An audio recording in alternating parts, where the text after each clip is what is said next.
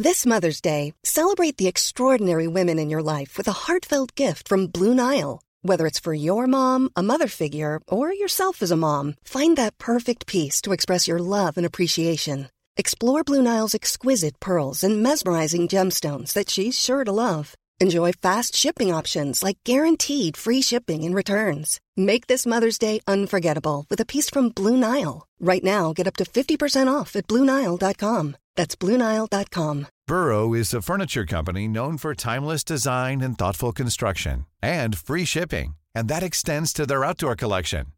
Their outdoor furniture is built to withstand the elements, featuring rust-proof stainless steel hardware, weather-ready teak, and quick-dry foam cushions. For Memorial Day, get 15% off your Burrow purchase at burrow.com slash ACAST and up to 25% off outdoor. That's up to 25% off outdoor furniture at burrow.com slash ACAST. Are we ready, friends? Oh, are, are we doing a countdown? Yeah, I'll do it. All right. Three, two, one. It's showtime. Oh my god, I love it! Look at us, we're Hello, adorable. plebeians. Ah, you did go with the. Did go with it. I love it. Oh, and the glass of wine. See, all I have is this. Truly, I couldn't think of an appropriate beverage. Yeah, I did. I did grab my last podcast glass because it is, you know.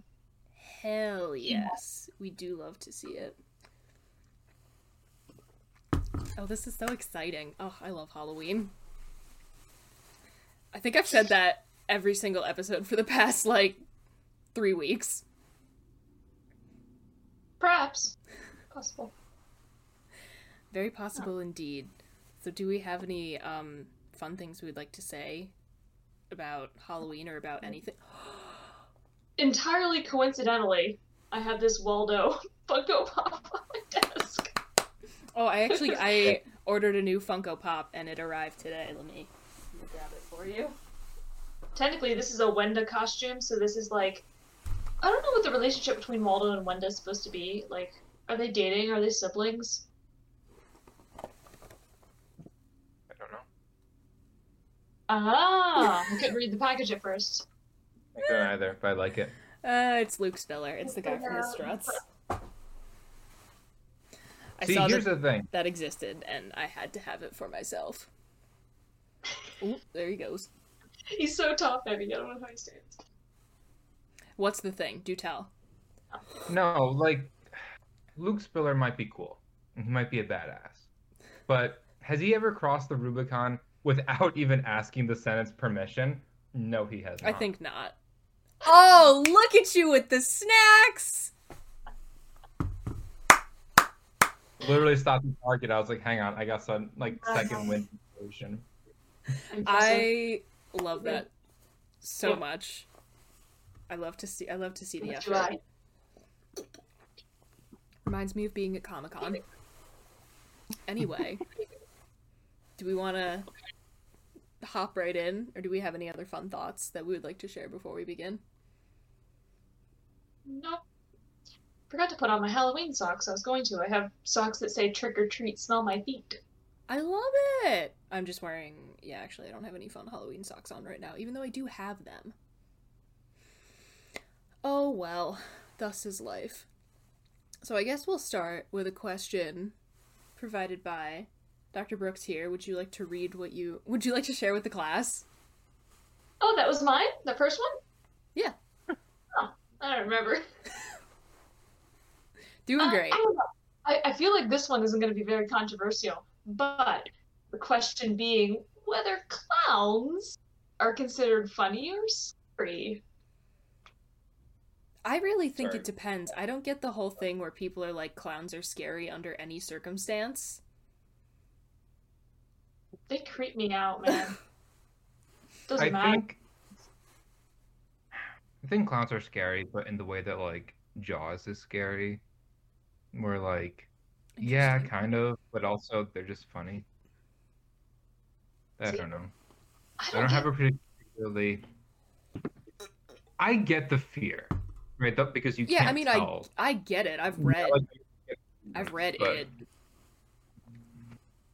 It's not even that, like even before I was aware of like it as a as a book in the film and everything, like there's something to me about an adult who enjoys just caking on makeup and wearing ridiculously large shoes and ridiculous outfits and like hanging out with children. Okay, That- yeah, well, when you put it like that, Yeah. It feels weird to me. and I mean, I guess the whole John Wayne Gacy thing really has kind of soured the the notion of the clown as a child's entertainer. Yes, Pogo the clown. That is my concept of a clown. Yeah. Um. Oh my God. Do you do you remember when SUNY Geneseo went into clown lockdown? Oh, I forgot. Oh my god, I forgot that that used to be a thing. The No? the clowns the Clown- clown sightings where they would just have like knives and stuff. Mm, I mean, I remember that being a thing. I remember it being a thing at Geneseo. Oh yeah, no, it was like it was well after like actual like class time for the day. It was like sometime in like it was oh, I think it was almost like eleven o'clock at night. But I was a Oh. freshman, and this email went out. It was like, uh, yeah, there's a clown with a knife over on South Side. Don't go outside. Huh, maybe they didn't email the faculty. Yeah, I don't see why they would. So that happened, but I don't understand why we didn't just do what they did at like I think I want to say it was U Penn or something where they spotted a We're like, a knife clown on campus and all of the students like armed themselves and ran him off and like ran him off the premises. Why didn't we do that? That would be very Night Stalker esque. Like just baseball bats. Got caught, Oh yeah. Attacked by a mob. Love that story. Indeed. But yeah, I don't Yeah. I don't know why that didn't happen. I think that would have been a much more fun conclusion to the story. hmm But yeah, I mean, I personally don't get the clowns are scary under any circumstance, but a lot of the times they most certainly can be. Like again, Stephen King's It. Sometimes they're holding knives. I don't care for that. and, and and I don't care for that shit at And all. I don't care. But okay. but but wouldn't anything be scary if it was holding a knife? Well, I mean, I don't think I'm scary when I'm holding a knife. Well, no, but like it depends on how. Like I don't know. I, feel I like mean, if if there's get- a lot of things they are going to move into the scary territory if they are wielding a knife at me. Can I just say this? Yes. I am personally terrified of knives. Do tell. Like, is is there just any? Oh yeah, better watch out. I'm barely just gonna try to shoehorn, shoehorn in as many ser- serial killer references as I can. Um, but wasn't Good. that why? Put that last podcast knowledge to use. Was it Gacy that killed his first victim because he was just holding a knife and he thought that he was gonna kill him, but he was just making him breakfast? I think that was Gacy. Maybe I can't remember when I listened to those episodes. I'm pretty sure that was Gacy. Um, and that was like I think actually I think you're right because I remember I was listening to that series um in the lock house with my coworker and it did the like you know thought I was gonna make him breakfast or whatever and I did the and then he ran into my knife. He ran into my knife ten times from uh Cell Block Tango. But a situation like that, he's just like, you know, a nice young fella making him breakfast, and he happened to be holding a knife, and he's like, well, I better kill this dude. And then Yeah. he felt, If if your solution is immediately murder, big yikes. Big yikes on that front. And I mean I you know, it's John Wayne Gacy we're talking about here, but you know. it was his first murder, though, too. That was how he found out he liked it. Ooh, gross. Mm-hmm. I won't uh, ex- elaborate on what made him realize he enjoyed it. Just leave it at that. Okay. Yeah. Anyway, Moving but right along. appropriate. He's the clown. He's the killer clown. So it this is very appropriate. Um, yeah, I don't know. I don't know that I would use the word scary for clowns. I guess more creepy. Like, in literally any context, I find them creepy. Okay, that's fair. Yeah, I I, don't find them creepy in every context. but they most certainly can be. I think the things that go against, I don't know what you come to expect is unnerving. Like if you had like a bowl of popcorn but smelled like meat, like That's a Magnus be- Archives episode. is it really? No, it just it has the energy of a Magnus Archives episode. But like, there's nothing inherently um, um, toxic like to you about popcorn, and there's nothing inherently toxic to you about me. But you put them together, and like, yeah, no, I do get that. I do get that. so like, yeah, you ha- when you put together things that like you might be okay with them on their own, but combined. Yeah, no, I get that. I mean, I think it's kind of like that sort of uncanny valley thing where it's like they don't look quite human, but they're close enough that it's like weird for a lot of people. I mean, I get it. Also, side note, I really wish I had gotten setting like powder for this makeup instead of setting spray because I look so shiny. But it's fine. Anyway, I mean, that's that un- uncanny valley thing is the same reason why I really, for the most part, don't like puppets. Interesting. I had a friend who had a real issue with animatronics. Some puppets are okay, but occasionally I just find them very unsettling. I'm not a big talking animal person. Hmm. I think That's- the more realistic a puppet looks, the or like the more realistic it's trying to look, the creepier it gets. Mm-hmm.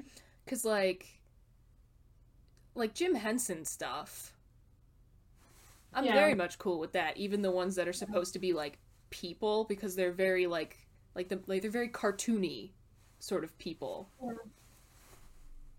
Well, I don't know that that necessarily holds because I used to work for this talent agency in Chicago, and they did like mostly like bands and comedians and stuff for college, but they would also represent kind of like entertainment that people would hire on a local basis, so like you know for parties and stuff. Yeah. And we had these clients that were called those funny little people, and essentially, what it is is they're people. Um, they dress like basically normal from the neck down, just you know, kind of cutesy costumes. But then they have these giant heads, giant heads. Um, Interesting. and to me, they're the stuff of nightmares. hmm And I don't know why anybody pays for them to go to events. My colleagues used to mess with me by cutting up pictures of them out of like the flyers and stuff and putting them into my bag so that I would discover them when I went to like grab my lunch or something. That's kind of fantastic. I'm not gonna lie. They're awful. I hate them. Um, yeah, and so those aren't very realistic. So don't watch that movie Frank with Michael Fassbender Oh, I haven't seen that, but I know what you mean. because he's a guy with a giant paper mache head. Yeah.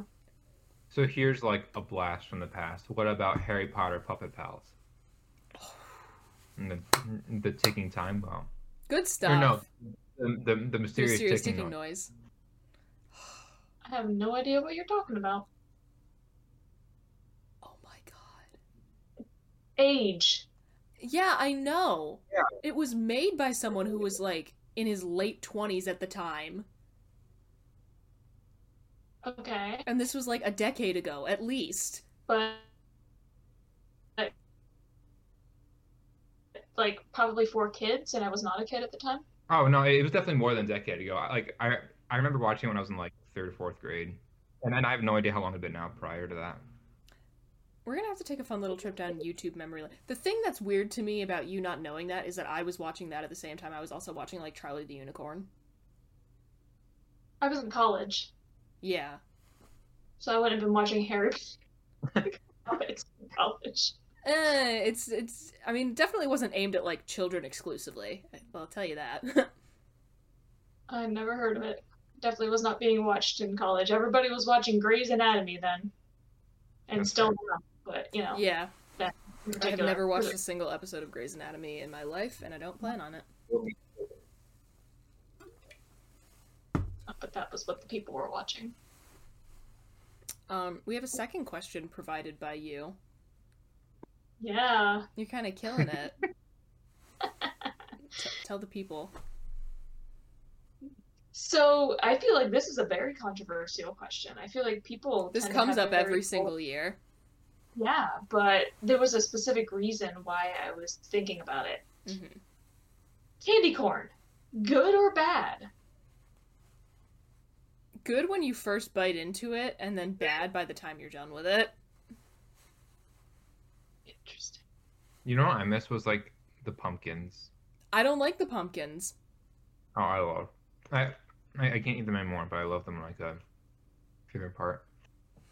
Yeah, no, I like honestly- the the top white section of like your average triangular candy corn. Like I always bite it off in like the color sections because like duh. That I enjoy, but then as soon as I like bite off the second section, I'm like, why am I eating this? Or you could just put the whole thing in your mouth because it's tiny. Yeah. It's not the same though. Mm-hmm. It all tastes the same. It's just food coloring. Yeah, but like it's different in my mind, and therefore it matters. The whole thing. I didn't even know this until recently when I was like, I don't know the answer to this, so I looked it up. It's supposed to be vanilla marshmallow flavor. Really? I thought Yeah. it was just vague sugar flavor. See, that's what I thought, but no. And then once I read vanilla marshmallow, I was like, oh yeah, I guess it does taste like that, you know. But Now I might actually have to eat some candy corn to like fact check that for myself. yeah, I haven't had regular candy corn in I don't know how long. But I feel like people always say that it's uh like waxy or whatever. It is a little, Yeah. like just consistency wise. the entire reason I have it right here. I put it in the drawer so I didn't forget it. I got this s'mores candy corn. Interesting. Does it Um, pass the s'mores um, flavor test for you? I love it so much. Okay, I got good. it from I got it from a small candy shop in Canandaigua. We love to see it. Um, and it is delicious and it is not waxy. And that was- Interesting. Yeah, that was the first thing I said when I t- ate one of them. I was like, oh, so candy corn doesn't have to be waxy. So maybe it's just the mass-produced candy corn. Yeah, but it's actually like really good and really addictive. I've had it for two and a half weeks, so I don't know how I still have that much left. But That's impressive, uh, seeing as you just very- described it as addictive. yeah, well, I Like Yeah, that's extremely, extremely impressive. Yeah, well, part of me, and there's not really a good reason for this, but part of me was intentionally trying to make it last so I would have a visual aid for today. Although it Okay, doesn't you really. know what? I admire your commitment. Yeah. Yeah. I really do. I kept thinking, I'm not going to make it. I'm not going to be able to do it. But I But she did. Now we can support the local business, Sweet Expressions Candy Shop in Canandaigua, New York. If you're around, check them out. Some free advertising for local businesses, baby. Yeah. They're wonderful there. We love to see it. Yeah, but I. Is that the place we went in when we were in Canandaigua getting piercings together? Um, I maybe I can't remember if we actually went in or not because it is right down the street from the the piercing shop. We definitely did go into a sort of bakery candy shop type deal.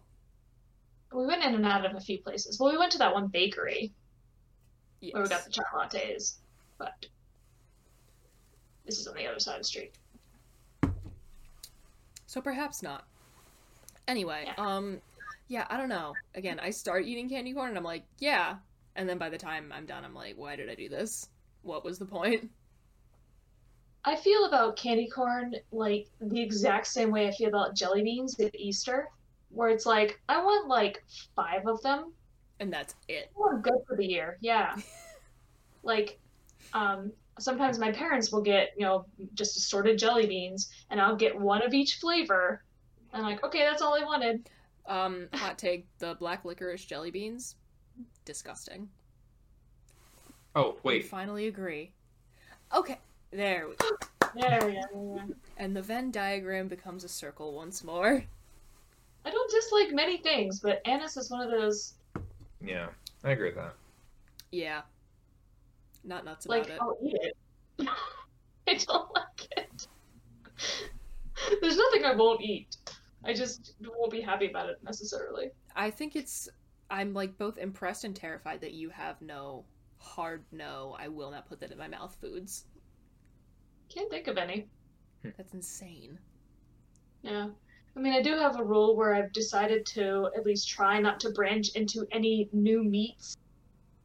Like, I know I'll never be a vegetarian, but at least I cannot, like, try a meat I've never had before and start eating different animals. Oh, know, I've it's a done weird that. rule. Yeah, it's already too late for me. I've done that. Well, I mean, like if I've already eaten it, I'll keep eating it. But there's um, it doesn't exist anymore. But there used to be a Belgian burger bar, um, cool. called Victoire, and every Wednesday, I believe it was, they had wild game night where they would have a meat of a different animal. Okay, that's like It was nice. kind of Hmm. cool though. Yeah, Like It's not that fun. conceptually. yeah. It uh, It's- got replaced by a German beer garden. Fun. Yeah, no, Hmm. uh, we had a very growing up in my house. We only ever cooked like beef, chicken, pork. Like that was pretty much it. So then when I was studying abroad, and they were like, "Here's like, there's like, um, there's this dish called plov, and it's like rice, vegetables, meat, good stuff." But they had it with I think it was like veal or lamb or something. And I tried it. I was like, "This is so good." So See, that's why I don't want to do that. I don't want it to be good, and then I now branched off into eating another animal. I wish I didn't eat animals, but least I can limit the animals that I eat. I try not to feel too bad know about what's- it. I don't know if that makes me a bad person. It's funny though, because like in theory, you could make the argument that eating whatever the meat is on wild game night would be more ethical because odds are that was just like hunted as compared to yeah, it wasn't like factory farmed. yeah. So like you could, in the- like I have no idea how they came about it, but Yeah, if It's you want, possibility. you could justify it to yourself. Yeah. In terms of harm reduction. I mean, I can't remember the kind of thing. I, they definitely had bison the one night I was mm-hmm. there, and they've had like you know gator meat and stuff like that. Yeah, I feel like a I'll- lot of it probably is farmed. as I much as I know what- do have like hard note, like tomatoes, one of my hard notes. We've established this multiple times here on the podcast, but like, I will try anything twice, as long as it's not hard drugs. Fair. So My policy, I just keep eating a thing until I learn to tolerate it, and then I learn to like it. Like, like I said, I don't like anise really, but I, I, if it's people are like, "Hey, I got this black licorice, you want some?" I'm like, "Yeah, sure, I love candy." I don't like that particular kind, but maybe I'll learn. fair enough. Okay, tolerance. So now here's a fun topic, which I'm really excited about because um, at the time we're recording this, I'm tomorrow begins my two week break between uh, normal boat navigation season and maintenance season at the canal. So I'm planning on watching every single Halloween movie in existence. Because that's what we're talking about. We're talking about Halloween movies. And we're going to start with a particular subset. My favorite horror movies. How do we feel about them? I love Joe them. Is The Purge a horror movie? Is that series considered? I would say it has horror elements. Okay. Consider it to be horror. I mean, kind of the point is to scare people. Yeah. That's the basic definition of horror. You do make a good point. Oh don't. I was just thinking about that recently. I wasn't sure what genre it would fall under. To me, it's like any other genre that, like, it depends on if it's done well. You know? Yeah. like any genre can have good examples and bad examples if it's actually like creative or interesting or different hmm sure but if it's just your standard let's just chase people around with an axe or a chainsaw or a knife it's kind of like eh Yeah, I definitely want it to be like creative. Like, not that I have never enjoyed a more,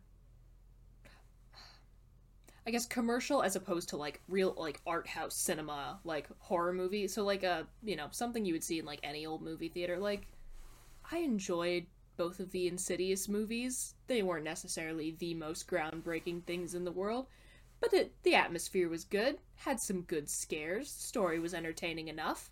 I had a fun time. So like I also guess with I guess with horror I'm also like as a huge horror fan like I'm willing to I think cuz it's a genre that gets overlooked a lot or like kind of treated as like I don't know, not taken as seriously as like, you know, just a straight up like drama. I'm willing to put up with a little bit more like some more flaws in the average horror film than I am with like something that's like super kind of well established and well respected as a genre, say like historical fiction or whatever. Kind of like suggesting that you're not taking horror very seriously. If you're like just like, ah, it's not a big deal, flaws. I mean, I do think it's a big deal, and it really pisses me off that, like, um, particularly with like the Academy Awards, like the genre bias, like horror films almost never get recognized. And like, if any anyone who's seen Hereditary, I've seen this opinion a lot in discussions of that movie. Like, I think Toni Collette should have won Best Actress for what she did in that movie because it was absolutely incredible. So like, that's the thing that pisses me off. But also knowing that it hasn't that horror as a genre hasn't been taken seriously by like the establishment for as long as some other genres uh, like you know how they kind of split things into like musical versus comedy versus tragedy like the big really wide categories it, i will be a little bit more forgiving i don't know and again just because i like it and I feel like the ratio of like, you know, number of horror movies that come out per year versus the number of just plain old dramas that come out per year. Mm-hmm. The pickings are, are much slimmer in that sense. So every now and again I do have to lower my standards. Well, it's a genre it just does it isn't as broadly appealing. Like pretty much everybody will watch a drama, but horror This is also very true. And like I get it. I under like I definitely do understand it not being broadly appealing, but it annoys me that as a result of that it isn't taken seriously but like or like it isn't as respected by mainstream filmmaking.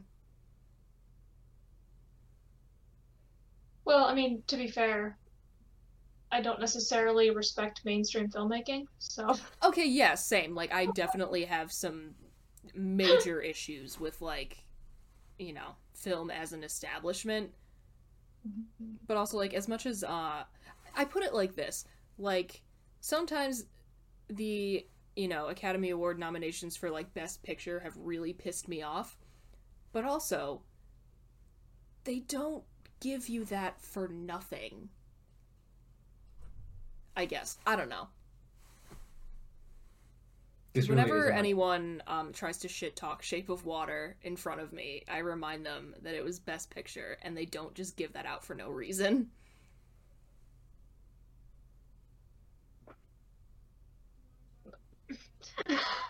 we can get into that. We can get into the Shape of Water at a later date. But it's like, it's but it's all opinion.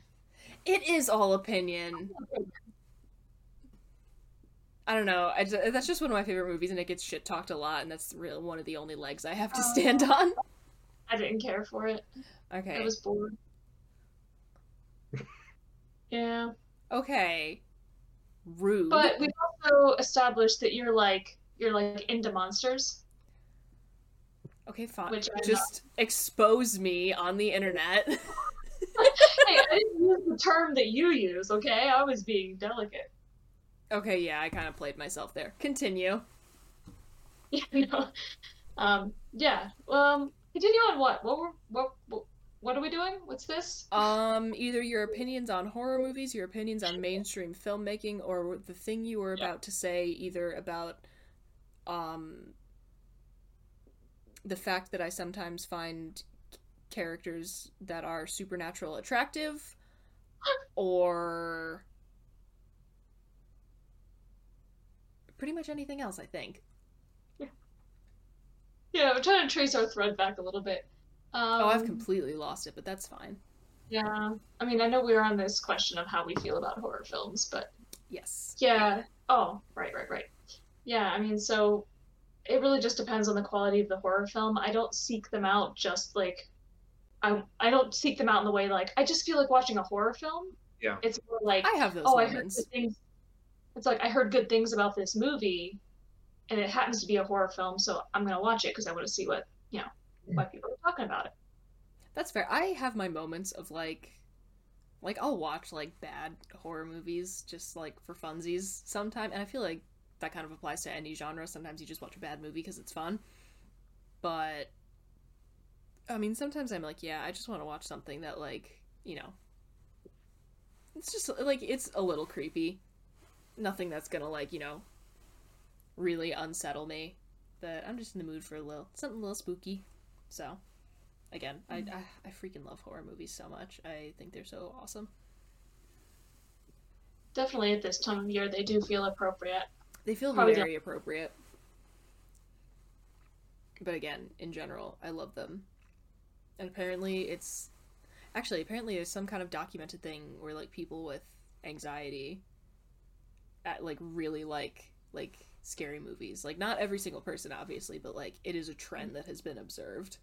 Cuz you know, if you're scared of everything all the time, why not direct it some direct it at something that makes sense? That's fair. So, Well, there is research have at it. Yeah. No, seriously. That, indicating. this is what you bring to the table. I'm actually teaching a class on horror in a couple weeks. Um, Okay. Sorry, I mean- I'm just gonna lose this. This thing keeps falling off, and otherwise, I'm just wearing a smock. So, okay. um, it, there's not really like one clear answer regarding why people enjoy horror films, but one of the largely hypothesized reasons would be that it's a way to like master your fear over threats. So like being exposed to these scary situations, like life-threatening situations, uh, but in a safe kind of environment, and then also like feeling like you're overcoming them. Um, you know, by the the people triumphing or something like that, or at least showing that you're not like freaking out, is a is a way for you to like master that sense of fear, and often can be like a little bit of a like a self esteem boost. I dig it. Also, Zach, now you're a soccer player. I'm a soccer player. Different Ooh, costume. Two costumes Yeah. in one. Continue. Well, that was the basic idea. So I think that connects maybe to people with anxiety a little bit, right? Because having a sense of mastery over fear, It do make me feel be something very nice. Yeah, so that might be part of what it is. I mean, there's, I could name like six different theories as to why people enjoy horror I love more it. than that.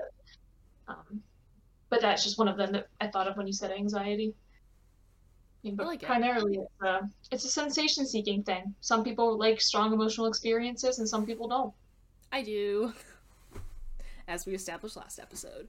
Um, do we have any favorite horror movies that we would like to share with the class, recommend to people? Wait, okay. Because I've only seen um I can count how many I've seen it on one hand, but That's I've fine. only seen can I as a horror aficionado, can I hear your thoughts on these? Yes. I'm actually curious. Okay. Children of the Corn. Classic. It's cheesy as hell, but Yeah. it is a fun time, and I mm-hmm. enjoy that it is very obvious that everyone who was in that movie was having like having a really good time being in that movie. Okay, that's fair. and like it's it's even if it's not mm. like you know giving like you know not like giving me nightmares scary like i had fun watching it Yeah. Okay, that's fair. Um Cabin in the Woods. I was about to say that's like i one of my haven't favorite. seen cabin in the woods I've seen a horror movie, haven't seen? It is one of my favorite movies of all time. I was gonna mention. That's so funny. That's like literally one of the two well this is seen. gonna be a squad activity Well, I, I I know it's uh you know he's kind of canceled now, but it is a Joss Whedon movie. Um, and so, but it has you know, he he might be a terrible person, but he does good work. You can't deny that. Yeah.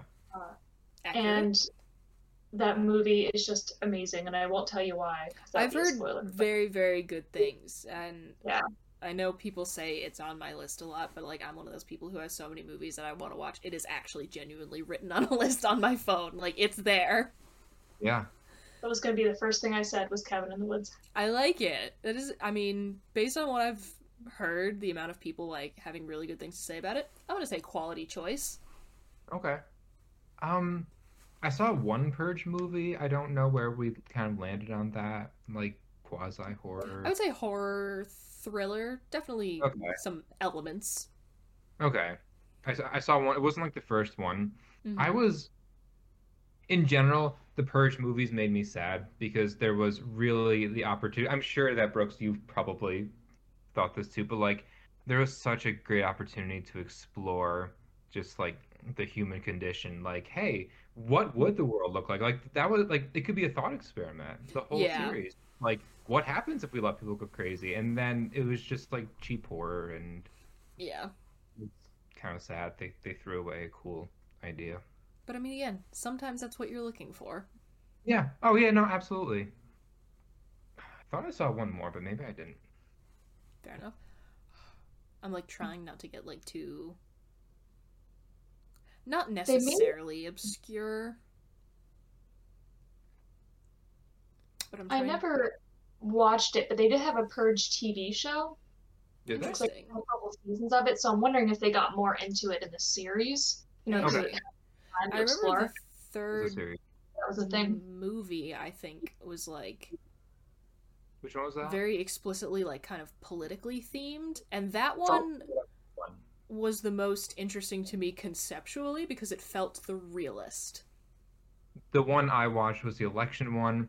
There was like somebody running who was like wanted to end the purge, and then they were trying to get her, and it was a whole thing. hmm Yeah, no, that's that one felt the most plausible concept wise, so that was the one that interested me most. And if I do get around to watching any of the Purge movies, that's honestly going to be the one I go for. Yeah, that's fair. Hmm. There's there's one more, and I know I'm gonna think of it as soon as we end the podcast, but you know. I mean, I can list a couple, and if that Yeah. and see if that like jogs your memory or like relates to anything. Okay, But I can guess. do you want to do you want to take do you want to try? Well, no, Midsommar's gonna be one. Midsommar is up there. I do love that movie. I was gonna start with Eraserhead though. Oh. just because that movie is a beautiful surrealist nightmare. I love it so much because I could spend so much time just thinking about that movie and like why the things that were put on screen were put on screen in the way that they are.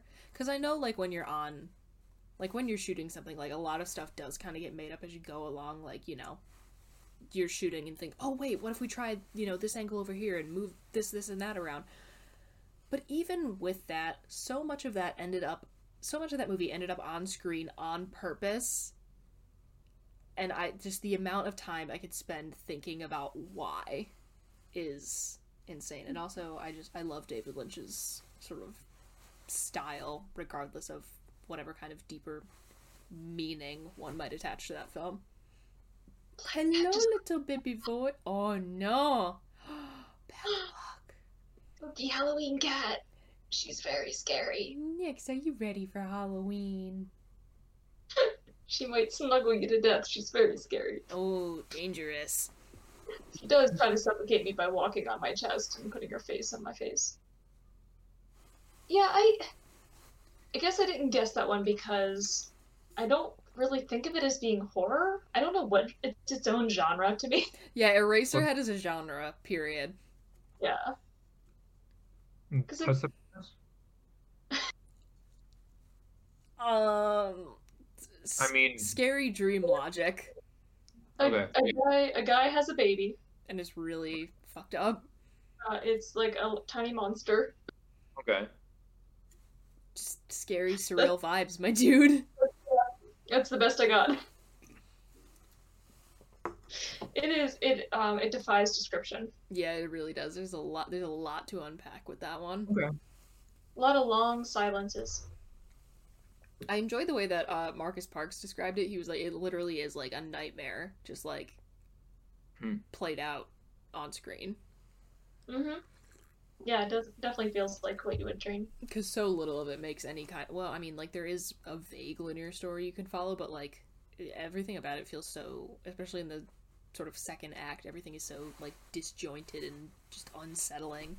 But again, Mhm. love it, and also just the black and white cinematography, beautiful. That's the genre, unsettling. That is a good one. It is extremely, extremely unsettling. But again, one of my favorite movies. Does that mean there's mm-hmm. something wrong with me? Quite possibly. But yeah, no, for Yeah. like, because I really like the surrealist horror, so like Eraserhead's definitely top there. But for like things that just straight up, again, as a person who seeks out like sometimes extremely upsetting things to watch just because I like to make myself feel things.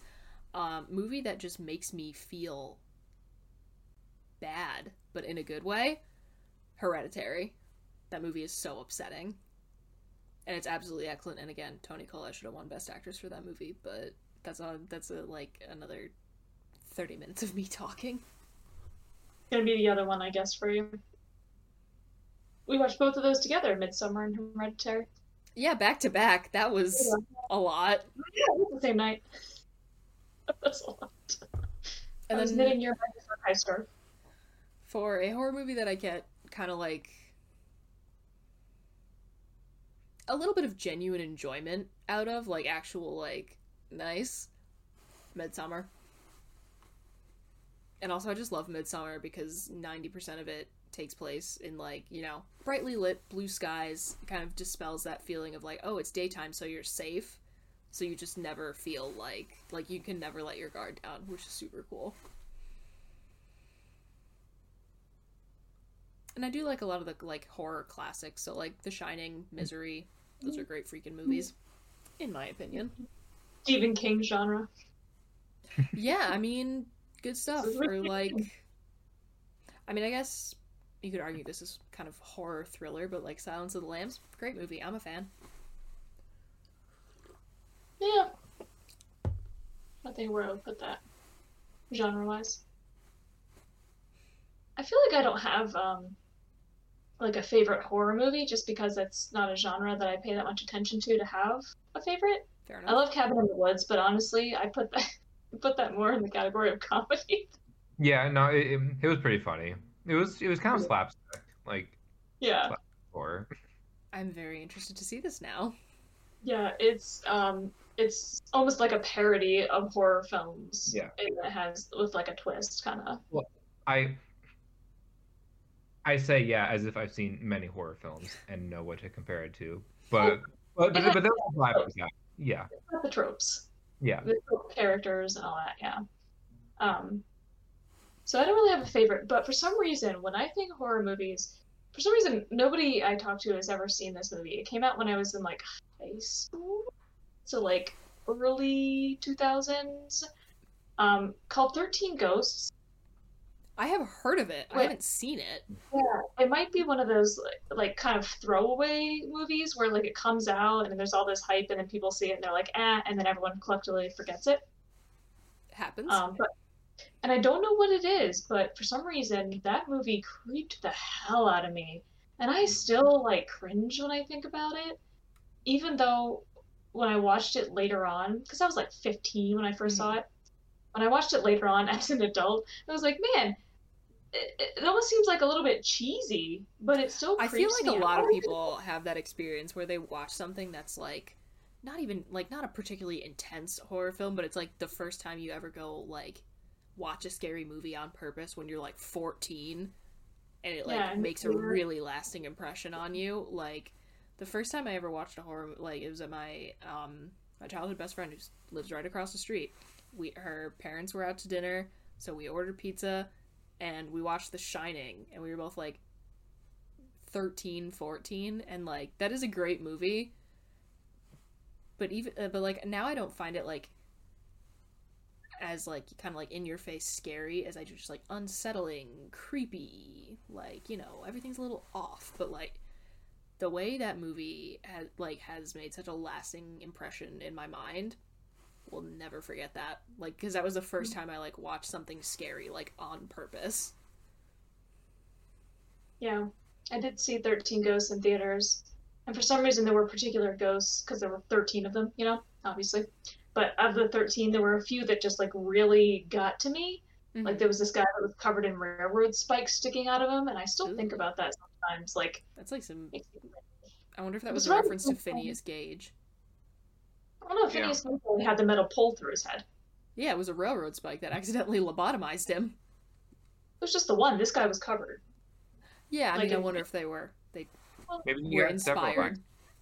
Phineas Gage, it was a lead pipe. It wasn't a, a spike. Oh, really? Was it? it was, yeah, it was just a tube. Oh, well, I, I mean, I learned about it in grade school, so I most certainly could be misremembering. I read about Phineas Gage a lot. I find it it's fascinating, man. Yeah, it Huh. is pretty whack. Yeah. Yeah, so um, I mean, there's a whole story behind the ghost and how he got like that and everything, but Of it came out around the same time as House on Haunted Hill, and that movie scared the living daylights out of me. I think the first time I ever actually saw a horror movie in a theater was when I went to go see Hereditary, just because I didn't like I'd never had uh, friends who were really into horror movies, and when I found like one person who was willing to go with me, like one some like the summer when did that come out? It was like summer after my junior year of college or something. So I felt like the one person who'd be willing to go for me. I jumped right on that. And for anyone who's seen that movie, after it got out, I dropped her off and had to drive home by myself in the dark. And I didn't want to look in my rearview mirror. Oh, Oh. I earlier in the movie. Sips tea. I made my sister watch Children of the Corn before she and my mom drove to Colorado through like three days worth of cornfields. That's beautiful. That's amazing. Thank you for sharing. Kids staying up late and watching some of those like older Stephen King movies, like Children of the Corn being one of them, Pet Sematary, the original. I didn't watch the remake. I did not watch on the remake, although the original Pet Sematary that is genuinely one of the scariest books I have ever read in my life. It is an excellent, Oh, yeah. excellent book. Very unsettling. I think I The have it. movie kind of annoyed me because the whole time I watched it, I was just sitting there thinking about other ways to like like how I essentially how I personally would have redone the scenes to like make them more effective. Mm. And I mean like that's incredibly arrogant sounding of of me because I know like I am by no means a professional filmmaker. It was just the opinions of one person who minored in film studies in college. But still when I was watching it I was like I have some ideas that maybe possibly w- would have creeped people out a little bit more. I don't know. Ugh. movies from what, like the 80s? Yeah, it's old, but also Uh, just yeah. like because the book, like, because I thought the book was so awesome. Like, I really wanted the movie to like mess me up. Yeah. Ryan Reynolds here from Mint Mobile. With the price of just about everything going up during inflation, we thought we'd bring our prices down. So to help us, we brought in a reverse auctioneer, which is apparently a thing. Mint Mobile unlimited premium wireless. Ready to get 30, 30, bit to get 30, bit to get 20, 20, 20, bit to get 20, 20, bit to get 15, 15, 15, 15 just 15 bucks a month.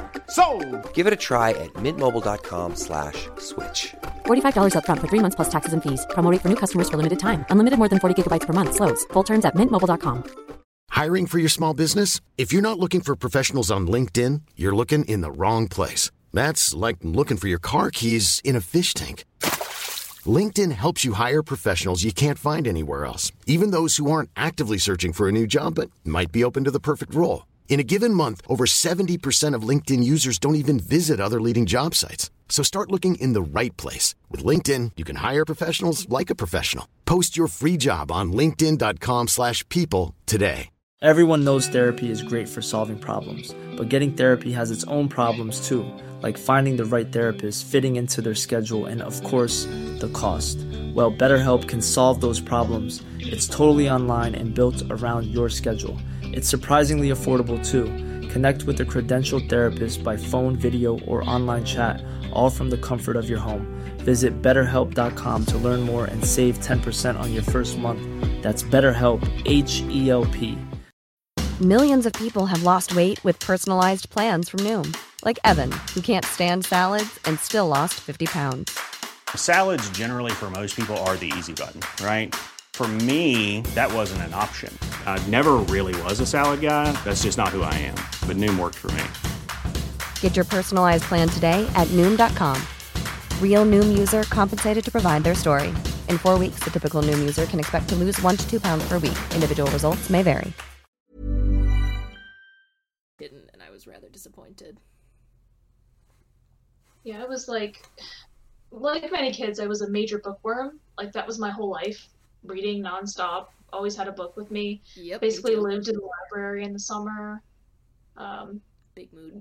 so like extreme bookworm. But for a long time, all I read was like the classics. You know, I was reading like a lot of Mark Twain and Charles Dickens and stuff like that because I loved the show Wishbone. Nice. But then I discovered Stephen King when I was in middle school. I love Stephen King. Proceeded to read like every book he wrote up to that point, Nice. and uh, people thought I was weird. Oh yeah. That's the whole point of that story. Actually, it's so funny. I, My um, mom. Um. Sorry, Zach. You can go. No, no, no, no, Go ahead, and then and then Okay. I'll go after. So, um, yesterday when I was decorating, um, out front for Halloween, we have this like little rubber skeleton. It's like yay big. And my mom told me that I like used to carry it around like a doll when I was a child and like put it in dresses. And just the more I look back on my childhood, I was like, I was always into like creepy stuff as a kid. Like I was huge on like the goosebumps and like all that stuff. I was like, I don't know why any of this like like I'm sometimes I'm like, man, it's sometimes I like wonder why I'm into this stuff. I'm like, I've always been like this. Like whether or not it like actively registered in my brain that I've always been like this, I most certainly have been. Zach, go ahead. All right, you you mentioned Goosebumps, and I got excited because I was like, I know that one, and I I read some of those growing up. Um, Love no, those. Good stuff. yeah, no, they. It's so funny because there was like definitely a pattern to them where like the first chapter would end and it was like ah, and then it was just like a false start or whatever. Like, that's always how it started. Um, I watched Get Out. That is a good movie. and Looked it up, and it is horror slash thriller, so I'm counting it. Okay, yeah, But we will I- definitely count that. But that's definitely one of those ones that was that I feel like was meant to be like m- more unsettling than like Yeah. jumps. Like like like that was like everything like all the people I you know everyone's just a little bit off. Like that's the whole Mhm. plot of the story. Um, but it was it's been bothering me, and that's the one that I watched. I did So- quite like Get Out. I also like the the first um It, like the new one, the one where they're all kids. I like that movie a lot. It's very good. I Thank watched you. the second one. Second one, uh, worth watching because it concludes the story. Yeah. But I definitely like the first one better. We watched the first one together. We Oh watched- yeah, I forgot. We had a a whole separate Halloween hangout. Love that. Yeah. Was it intentional? Do you think they've made it intentional that the new It movie came out, was it 26 or 27 years after the first one? I don't know if it was intentional, but Because, like, Nice. it. Like it, it, it definitely was like it lined up. So yeah, no, it did. if- Line, I don't know if I really don't think it was intentional, but it did line up perfectly, which I was very Yeah. much as a person who'd read the book, I was like, yeah. nice. so yeah. But aside from horror movies, what are some of our favorite, like, just general Halloween movies? Hocus Pocus. I was just gonna say that. Oh my god, I love Hocus Pocus. Uh-huh.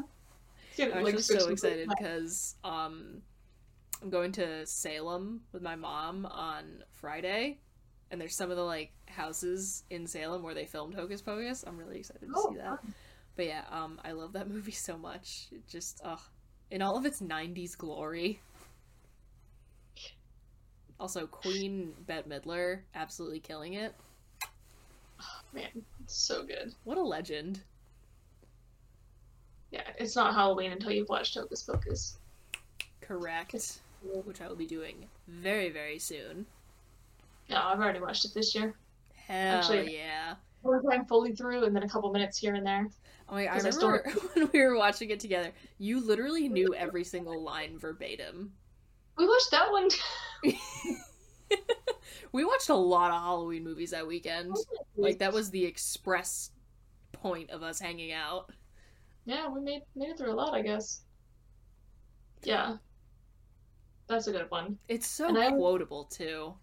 Yeah, Sorry, now I'm thinking about the movie. As you Um, should be. I always watch the Casper movie with Christina Nice. Ricci. I don't think I've Lane. ever actually seen that one, like the whole way through. I've seen bits and pieces. It's a lovely film, very classic. It's dig got. Eric Idle in it. Maybe I Yeah. will be seeking that out this week. Yeah, I mean he's not like one of the biggest roles. He's more of a side role, but I mean he's in He's it. there. so- Yeah. And you know, once you get a Python in there, it's like it's done deal. Yeah, pretty much.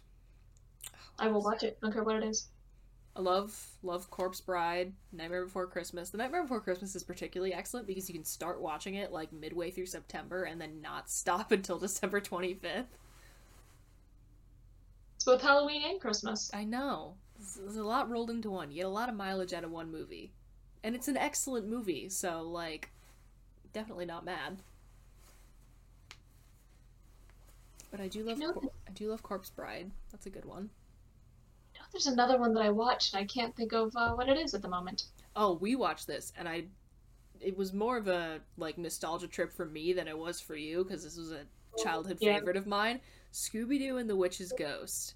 I love this movie so much, and it's like some cheesy ass direct to VHS Scooby Doo movie from like 1999 or whatever. But my sister and I have watched that without fail every single year for at least like 15 years running. And also Tim Curry does some phenomenal voice acting in that movie and he like plays like his character is like a like an off-brand Stephen King. It's fantastic. Like it's so like cheesy and corny and like, you know, cartoony because it is a freaking cartoon. But I watch it every year and I have so much fun with it. So, I feel like Tim Curry is one of those actors where, oh, Tim Curry is in it? Well, I'm just gonna watch it. You don't have to tell me what it is. I'm just gonna watch it. Yep. Doesn't matter. It's gonna be good. It's got Tim Curry. Yep. Ghostbusters. Which is another Yep. reason you should watch Over the Garden Wall. Tim Curry does voice acting in one of the episodes. I, I put it on my list. Mine's not a did. physical list. It's on my phone, but it's on there. The fact that I got you to consider some animation. I'll I take mean, it. I watch animation, I'm just not. I watch my own types of animation. Valid. I do enjoy Ghostbusters, although I can't remember. I haven't like actually sat down and watched that movie in like a hot minute. I saw it once when I was a kid, but th- th- this is probably the most I can contribute to this conversation. So Fair enough. Ghostbusters, I've seen it so many times. Um, every time I watch it now, I just say the lines along with them. Only when I'm by myself because I don't want to annoy other people, but I just say the every line as I say it. Um, my brother, who's a year older than I am, was like really into Ghostbusters because we were kind of peak age, like really little. Well, the first one came out in '84. That was the year he was born, but he had like the full-on original like proton pack and the little ghost catcher. And So like at the my- time the sequels were coming out, y'all were prime age for the Ghostbusters craze. yeah, he, Nice. used to tell my mom that when he grew up, he was going to be a real Ghostbuster. Oh my Yeah. god. I mean, because he was, I think, like five when the second one came out. Because I think it was like '89 or something like that. Oh, that's wonderful. I love that. Yeah. I gotta say, Yeah.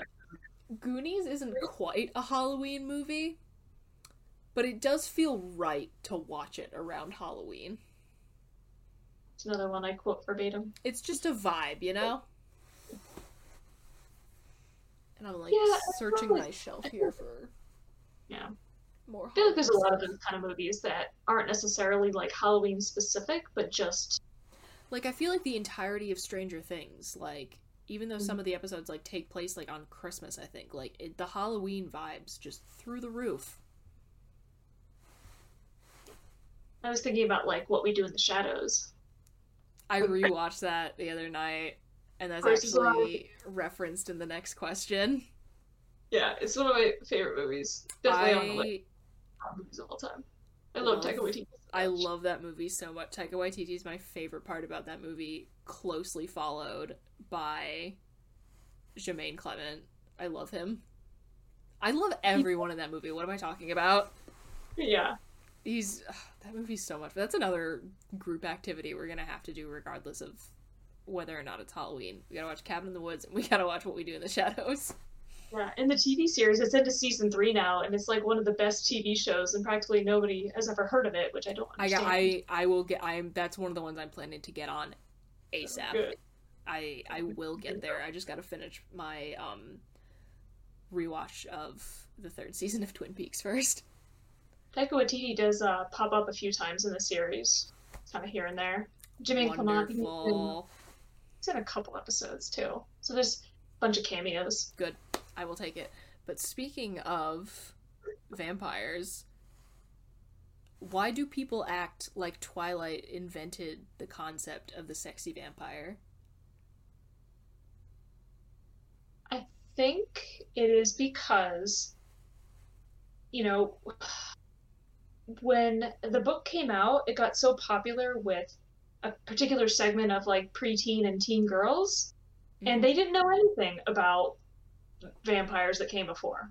Like, they never watched Interview with a Vampire or And like as much as Twilight is an incredibly problematic like depiction of like romance, I'm not here to shame teenage girls for Yeah. you know enjoying like, you know, for latching onto Twilight as a piece of media. Like I was one of them.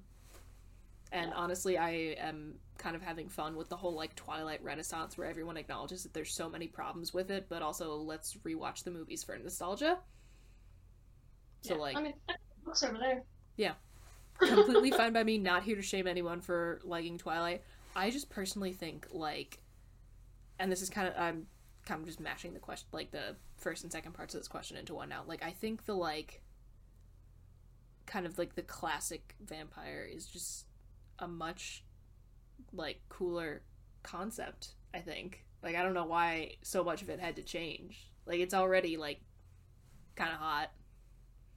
Are you talking opinion. like the um, like the Dracula Transylvanian kind of stereotypical old timey? Yeah, like forever young guy lives in a castle and like has a bunch of money and bites people on the neck and dresses really nice. I'm like kind of here for it. I think that's a lot more fun than the ooh sparkly.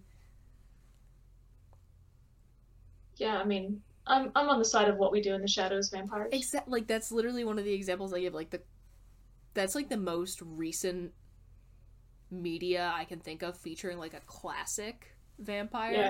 And I think that, like that's like the whole question like Twilight vampires versus like the classic vampires. Who's like a- who's actually cooler slash sexier slash scarier? Classic vampires all the way.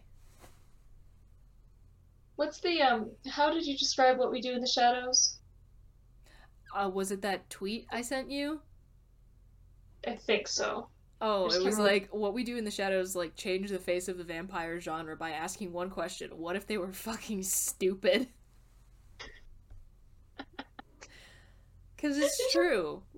It's just vampire roommates. Yeah, like it's every single like scary thing about classic vampire, like the classic notion of the vampire, like them like murdering people and doing all this like you know kind of like pretty terrifying stuff, but also they are idiots who fight over doing the dishes. and I Uh-huh. think that's so funny. yeah, they're they're idiots. Um, but it definitely fits into that classic conception. Which i really like because of the like it takes the entire like classic idea and takes away the one part where they're very like kind of like suave and dignified, but keeps everything else and it just makes it so fun. Again, I I adore that movie with with all of my being, and I am very excited to actually start watching the show sometime in the very near future. Good. It's I'm, it's I'm gonna all caught up, and I, I hate watching week to week because then I have to wait. yeah no it is it is frustrating. They had in the the most recent episode, it started with one of the vampires having a Zoom call with Scott Bakula because he got confused.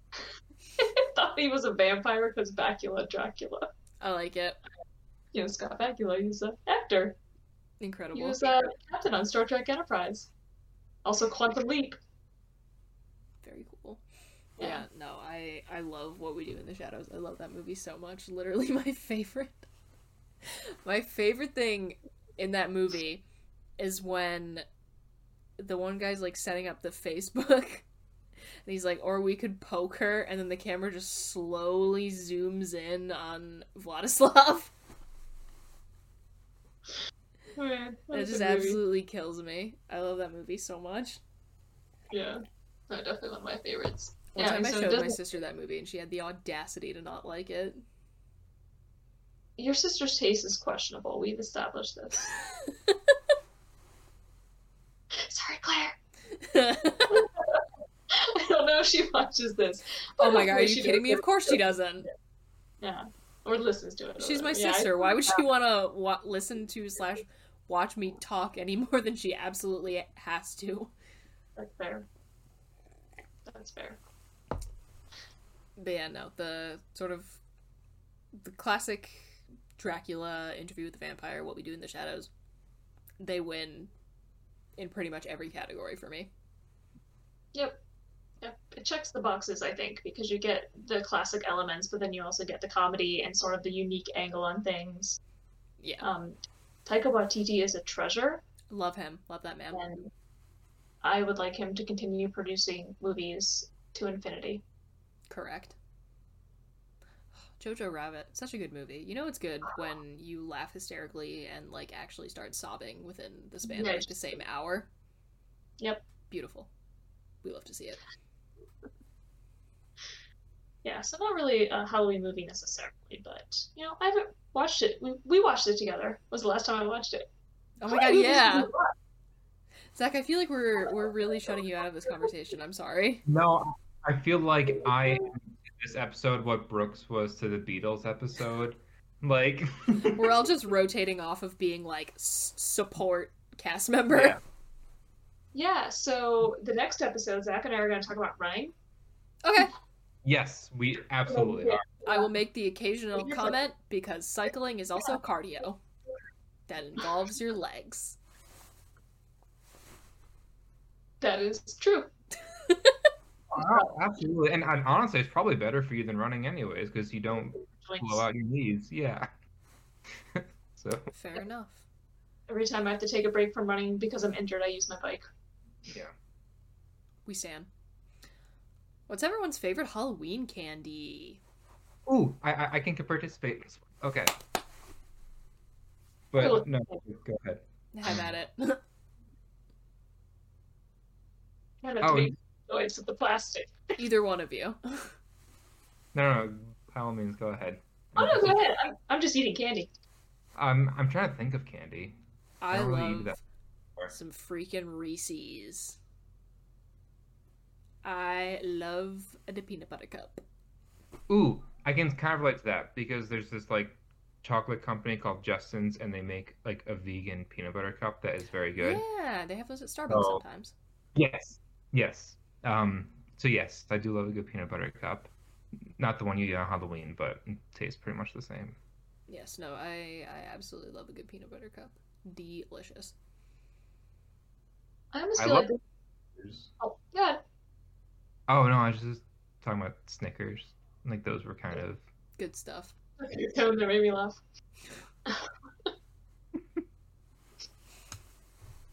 I feel like it's just a question of like, what's your favorite candy? Because it, like they're not Halloween specific.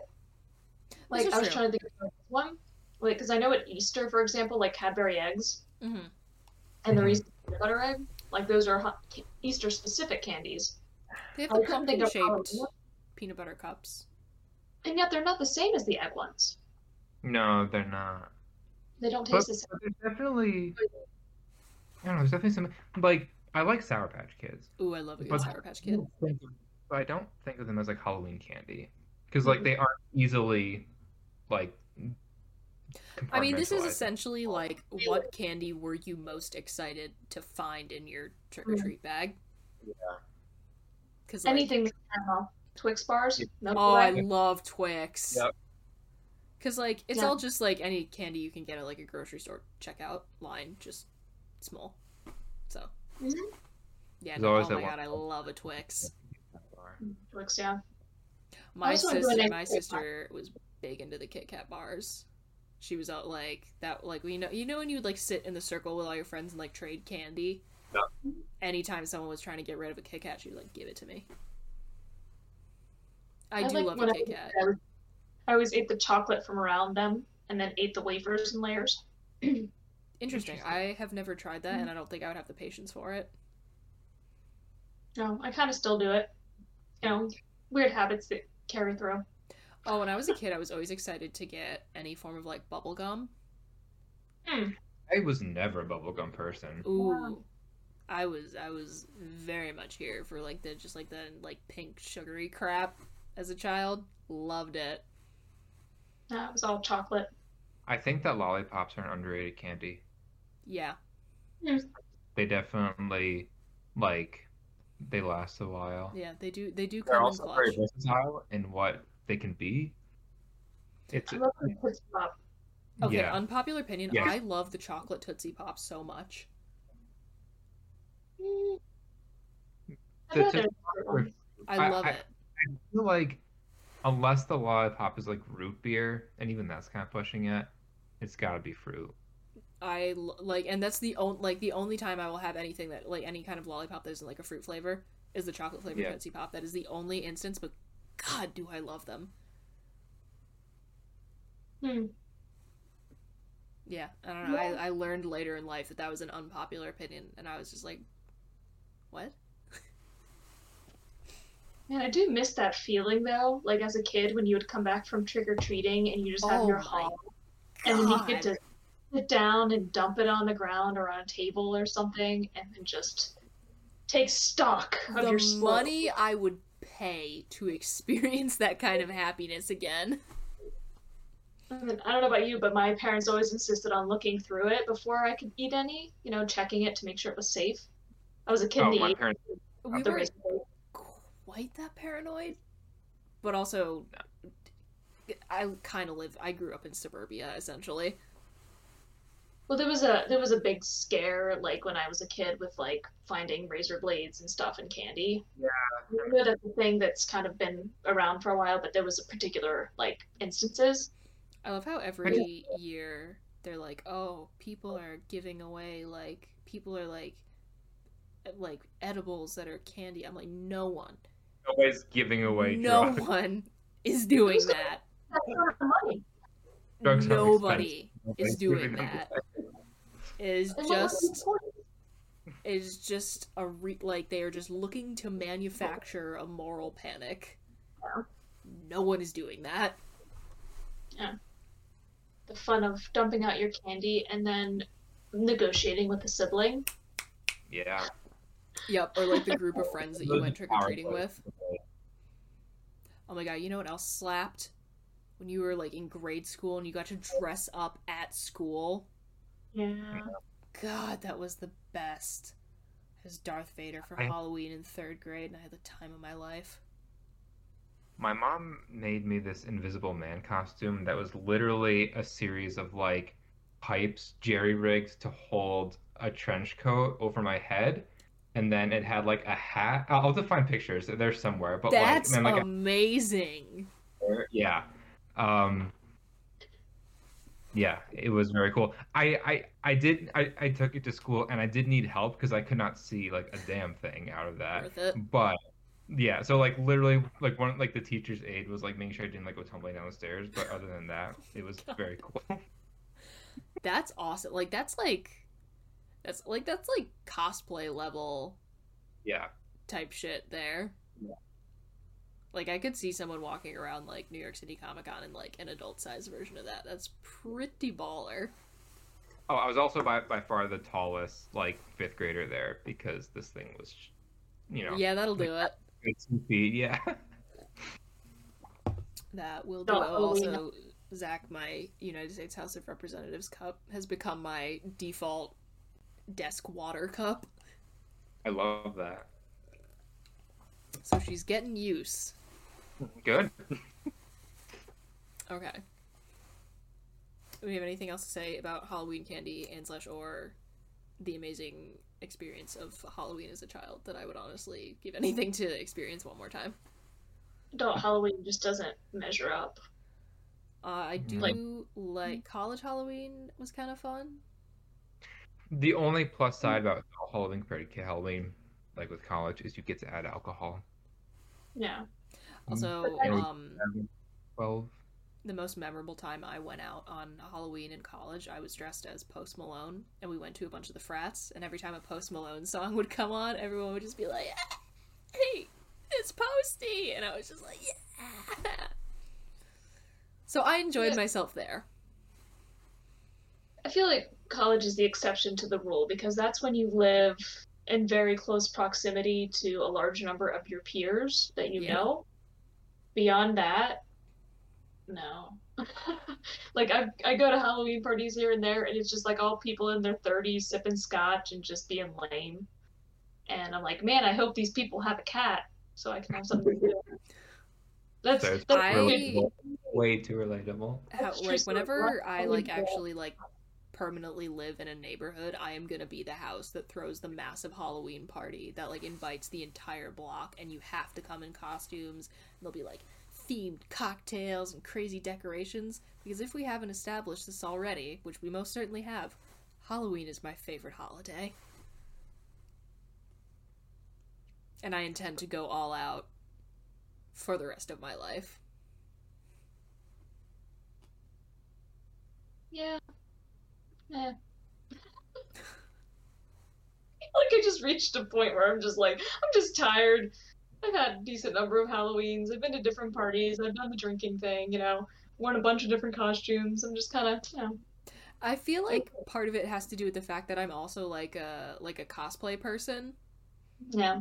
because I get a lot of satisfaction out of like for example this like I get a lot of satisfaction of like putting together costumes and like and trying to make it like you know screen accurate and getting the makeup right and I find it very satisfying when I put a lot of effort if it's for Halloween or if it's for a convention like when I like put a lot of time and effort and money sometimes into like making a really good costume and then people are like like yeah that's awesome or like can I take a picture with you? I'm like god yes validate me. So as a person who gets a lot of satisfaction out of putting costumes together I love Halloween Yeah. Like I said, I spent my la- the last Halloween party I went to. I spent the whole time with the cat sleeping in my lap. that's delightful Yeah. Yeah. They, they seem to know. Like I just sat down and the cat was like, "Oh, good, a person that likes cats," and just came over and curled up and went to sleep.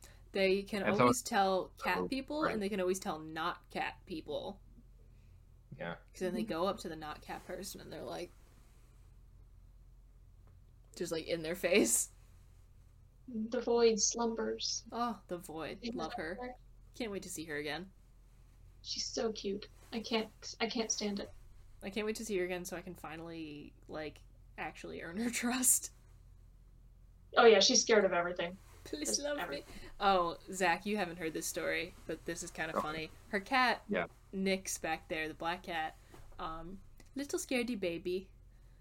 Not, not, you know, wasn't crazy about me being in her house. Um, but then I woke and like kind of like wouldn't really come all that close to me. But I was sleeping on the couch and I woke up and her just like entire face was in my ear, just.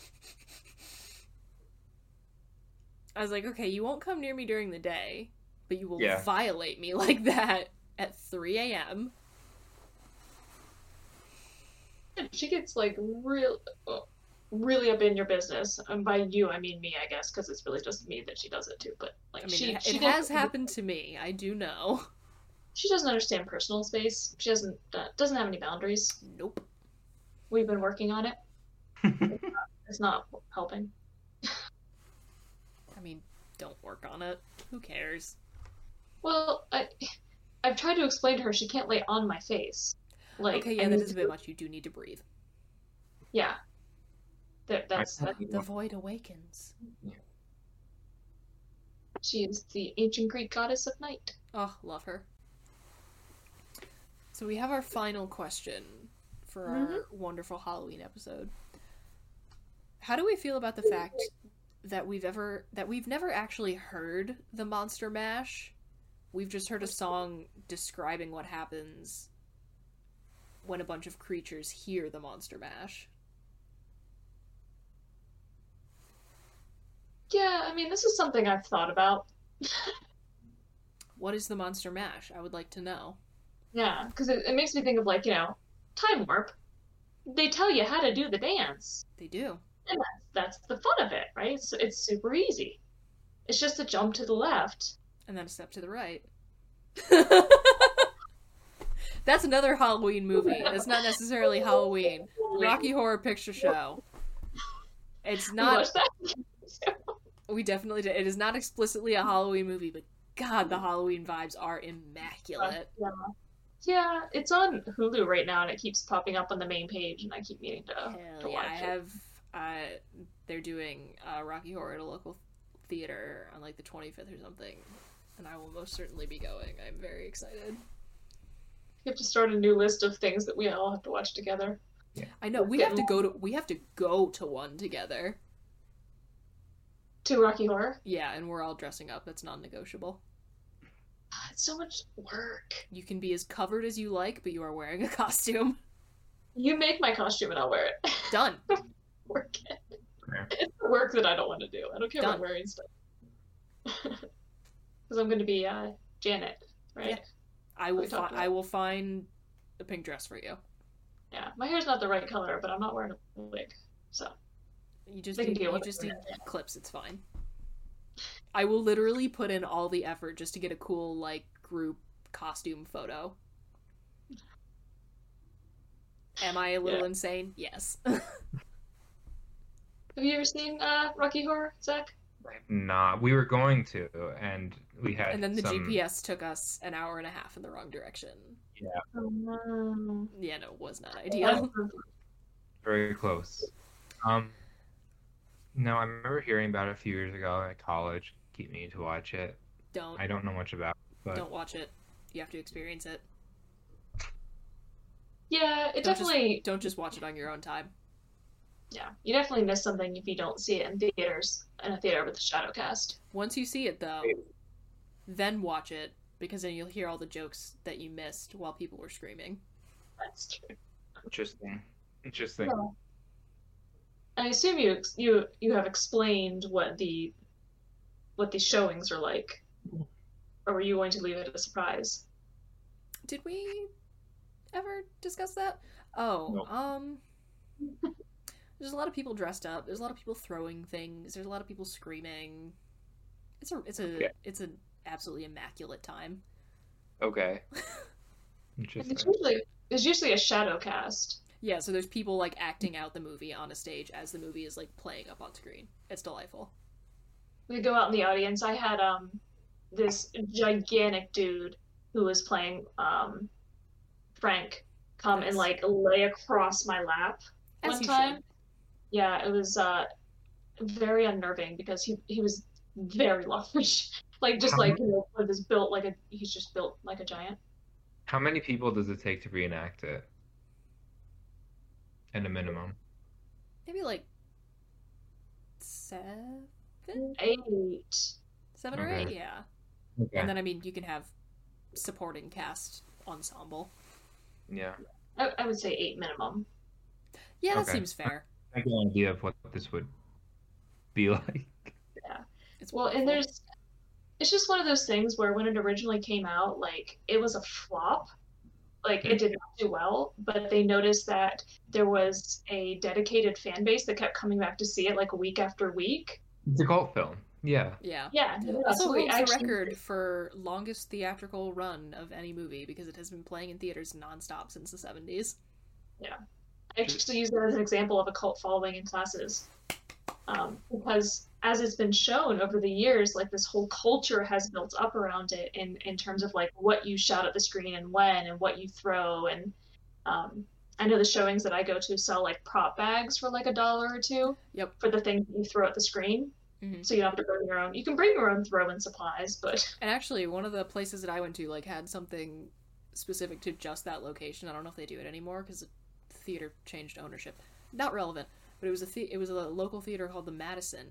And there's that bit in oh, the Oh, yeah. movie Yeah, where, yeah. where he's like, "Say, any of you guys know how to Madison?" So he'd always be like, "We're the Madison." I was like, "Nice, Okay, now we're just thinking about Madison Ave. good stuff." Very happy. St. Rose. Anyways. Yeah. That's the part that I could relate to was the theater. Not really. We dig Oh it. Yeah, no. We all have to. We all have to watch what we do in the shadows and Cabin in the Woods, and we all have to go to an actual showing of the Rocky Horror Picture Show together. Non-negotiable. It's a pandemic. I haven't been in like a couple years. I went to one sometime over the summer, and like you oh. had to have like proof of vaccination and everything. So like you know, good safety practices in place, and it was delightful. And I think actually, Zach, you'll know that it was the Palace Theater in Albany, and it was like yeah, their yeah. like official reopening after like a year or something. The first thing that they had back in that theater was the Rocky Horror Picture Show. It was just like nice. The theater I used to go to closed during the pandemic, like permanently closed, Oh, which is unfortunate. It's like the longest running theater in the area. I forget how long. It's like really old. Um, That and it was like run down. Like there were all these like roped off seats that were broken that they never bothered to fix. They had four theater cats that were just roaming around. One of them had one eye. Oh my god, yes. Like, you know what yeah, it was bothered a me? Why did they never do the Rocky Horror Picture Show at the Riviera in Geneseo? I don't know. That really would have been such a great venue for it. Yeah. There was this little independent theater in the town where I went to college, right on Main Street, and it had like the perfect kind of like.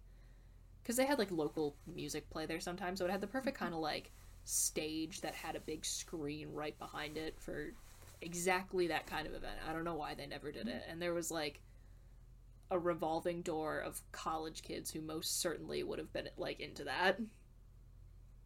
Yeah.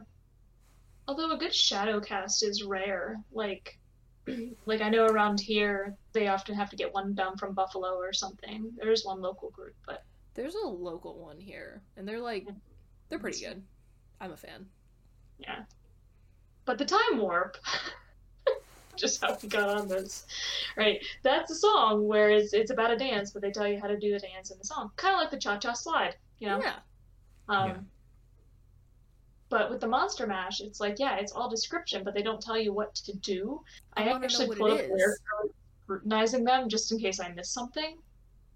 Yeah, I want to know what it is. One, I want to know what we do, and two, I want to know what the song is. Because all they're describing is what happens when the song plays. I assume it involves the the mashed potato. oh, perhaps, or the the kind of the Charleston moves.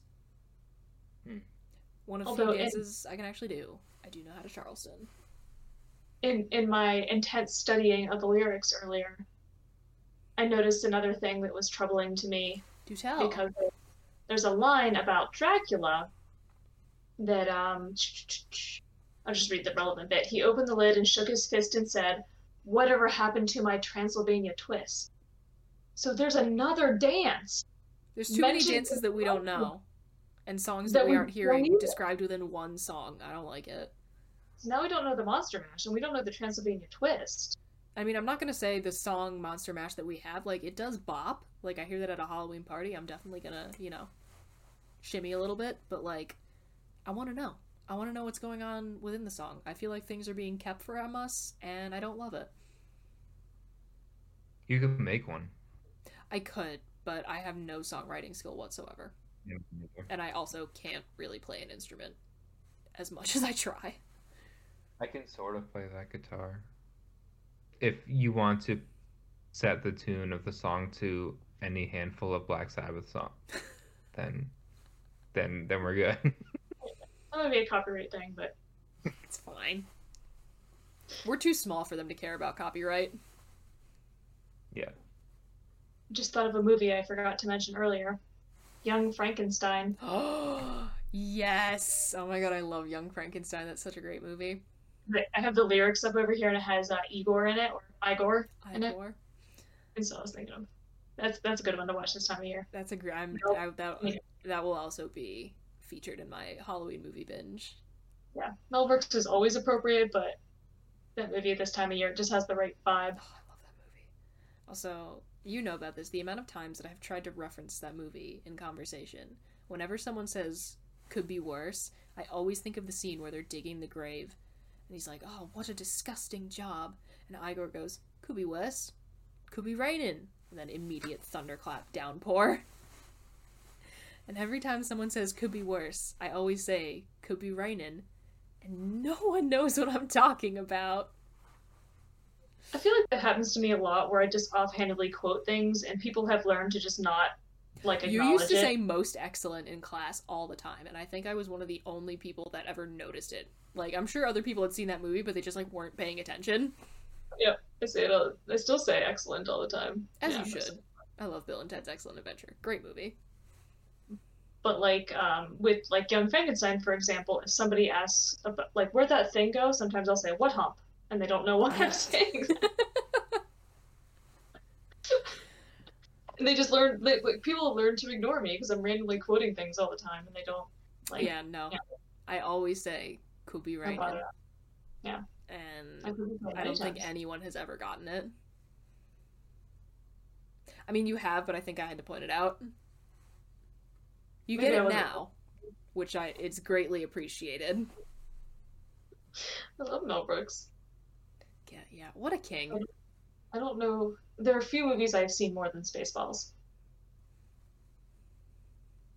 Yeah, I need to Yeah. like make a concentrated effort to actually like sit down and watch every Mel Brooks movie because the ones I've seen have been absolute delights, but I haven't like sat down and checked everything off of a list yet. Although I can't find History of the World Part 1 anywhere. Interesting. Hmm. I love the producers because it's a hilarious movie, and they also made it into a fantastic Broadway musical. Yes, yes, with um, Which what's his like- face? Uh, Nathan Lane. Nathan Lane and Matthew Matthew Broderick. But that's like one of the most appropriate movies I could possibly think to turn into a musical. Because, like, you know, the whole concept, just like, obviously. I feel like this has devolved into Sarah and Bridget talk about movies they enjoy. Yeah, sorry, Zach. I'm always happy to listen. No, this is just giving me ideas. This is We love to, we love It's to so easy see to it. get caught. Yeah, it's so easy to get caught up in stuff. It's you, you know that feeling where you're like caught up in something and you know you should stop yourself, but it's like you can't. But then you don't. No. Yeah, and it's like I know I should stop talking about this, but you know, But I have And one more like- point, and then the one more point Yeah. always turns into one more point. Yeah. But that it's is like that is the end of our questions for our um, funky fresh spooky season episode. Any fun concluding thoughts that we'd like to share about just oh more cats my cat transformed. magic My oh, magical black cat is now Halloween. a Torby. Halloween cat magic. We love to see it. Yeah, you have like a permanent living Halloween Halloween decoration in your house. Oh, we have a black cat back at home who I missed dearly. I love black cats. I want a black cat, and not just for Halloween reasons. I just I just like black cats. I feel like, except for Luna here, um, my pets are very Halloween themed because I have a black cat and an orange snake. Oh my so the two of them god! combined, yeah, yeah, That is and they're they're relevant. they're inseparable. By which I mean I can't keep Nix away from Harley, but She just wants to watch. I guess yeah, I guess having a snake is a pretty pretty Halloween type pet. If it's warm enough on a Halloween, I might bring her out for a little while, so that like the trick or treaters can see her and stuff. I feel like that would also go kind of decently with the costume. Vague sandworm vibes, even though she's not striped. you better hope you don't run into, uh, for lack of a better term, a Karen. I mean, That's I'm on my property. Yeah. Yeah, I just see that as being some kind of thing, of, like some parent freaking out because of the prejudice against snakes. You know? Yeah, this is true. Which you know is some BS. Yeah. But anyway, so yeah. Spooky season. This was delightful. Thank you guys for dressing up. I appreciate you attempting to share my enthusiasm because I know I go way overboard for Halloween. Efforts were made. This is one of like three costumes I own. So The fact that efforts were made at all makes me very happy. So thank you guys. This was this was absolutely delightful and I And- hope yeah.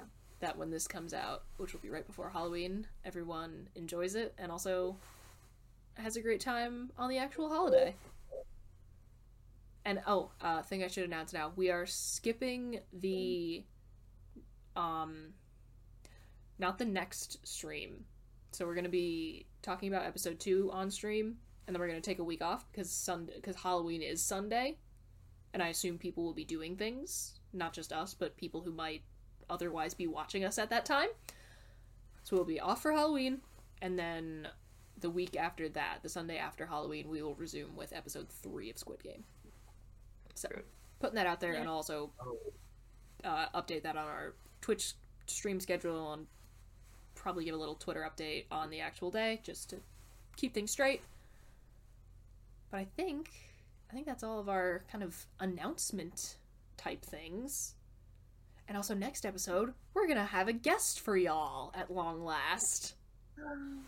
Which should be very oh. fun because it's been a red hot minute since we have since we brought on someone who's not an official host. Yeah. So things to look forward to. All right, we will see y'all next week. Happy Halloween, everybody. Happy Halloween. Happy Halloween. This week's episode of the Fighting with Friends podcast was hosted by Bridget Kelley, Zach Calderon, and Dr. Sarah Brooks. You can find other episodes of the podcast on YouTube, iTunes, Spotify, or your other favorite listening platform.